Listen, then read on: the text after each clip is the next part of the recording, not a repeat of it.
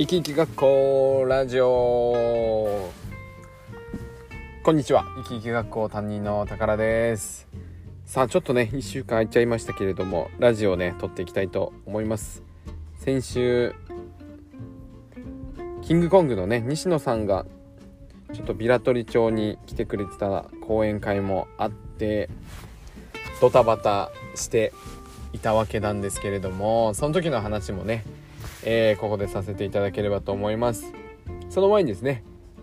YouTube の登録者数なんとですね283名まで来ました。ありがとうございます。いやー300名もねあと17名でいけますので是非ね皆さん一緒に盛り上げていきたいと思っておりますのでご協力のほどよろしくお願いします。さて今日はですね西野さん来た時のお話をしたいんですけれども当初ですねビラトリの歴史館の方であの講演会を予定してたんですけどまあ熊の情報が公演1週間前ぐらいからちらほら出てきていてで実際にカメラにもちょっと映ったっていうのもありですね。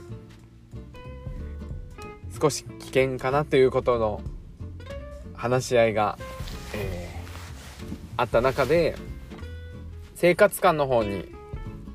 会場を変更するという、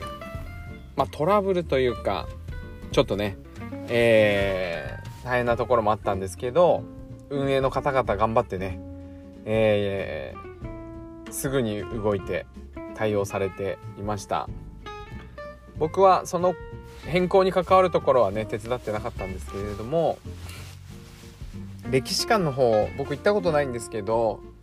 海海じゃないですね川側にあって、まあ、ちょうど熊が通りやすいところということで西野さんおよび、えー、来場の皆さんの安全を考えて、えー、変更になったという運びですね。まあ、生活館の方も、まあ、山側なので熊の発見とかなかったり住宅もあるのでまあまあ安全性は高いだろうというところと車で来られる方がほとんどなのでねそれだけ車が集まってるところに熊は来ないだろうということで、えー、無事に終わることができました。ありがとうございました。参加された方本当にありがとうございます。とてもいい講演会だったんじゃないかと思っております。僕は車の誘導係だったのでそれこそねえー、ライトみたいなのを持ったりとかね、えー、鈴を持ったりしながらちょっと熊よけをしながら、えー、駐車場の誘導をしておりました。結構なね250人ぐらい全員で集まってたので車がねえさばくのが大変だったんですけどスタッフの皆さんがねこう順路とか、えー、いろいろ作戦を立ててくれたおかげで僕もスムーズに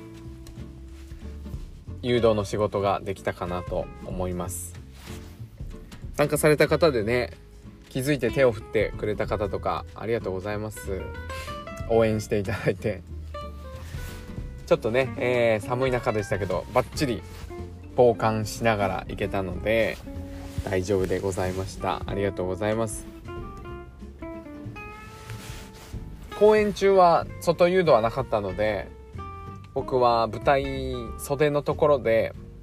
まあ緊急時用のスタッフみたいな感じでえっ、と配置していただいたのですごく近くで舞台袖なので西野さんの出るとこですかね、えー、舞台に出るところ出たり入ったりするところのに位置してましたのですごく西野さんが近いところで講演会を聞くことができて非常に良かったです。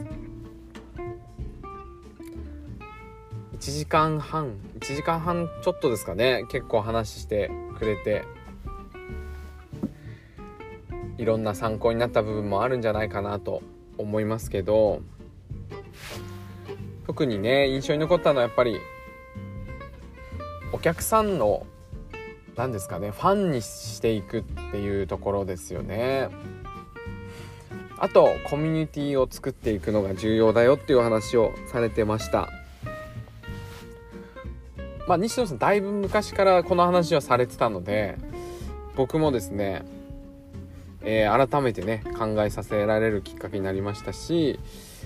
行き来学校とかねそれこそ利用される参加者の方々を方々がこうファンになってくれるようにどうしたらいいかっていうのはこのね起業してからずっと試行錯誤してきたところで少しずつ形に形になってきた部分と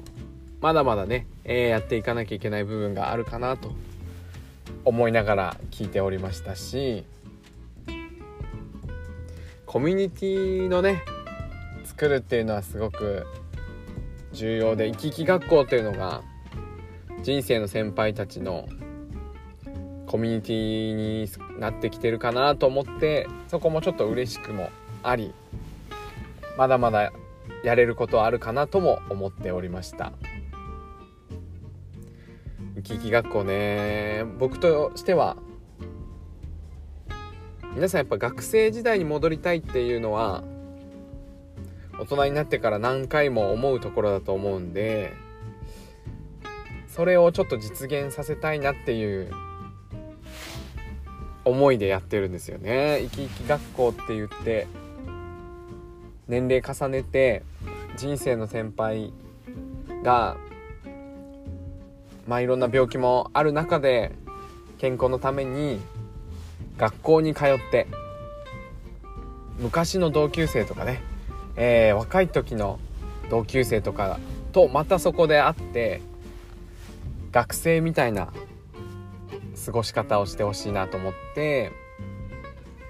それこそ何ですかね。学校祭みたいなこともやるしこと今月は音楽祭みたいのもやるし何ですかね。一個のコミュニティになってイベントなりなんか目標に向かって一緒に進んでいくっていうのがなんかすごくいいなと思って。それが少しずつ輪を広げて本当の学校みたいになってきてるかなとも思ってきております。まだまだねやりたいことあるので人生の先輩と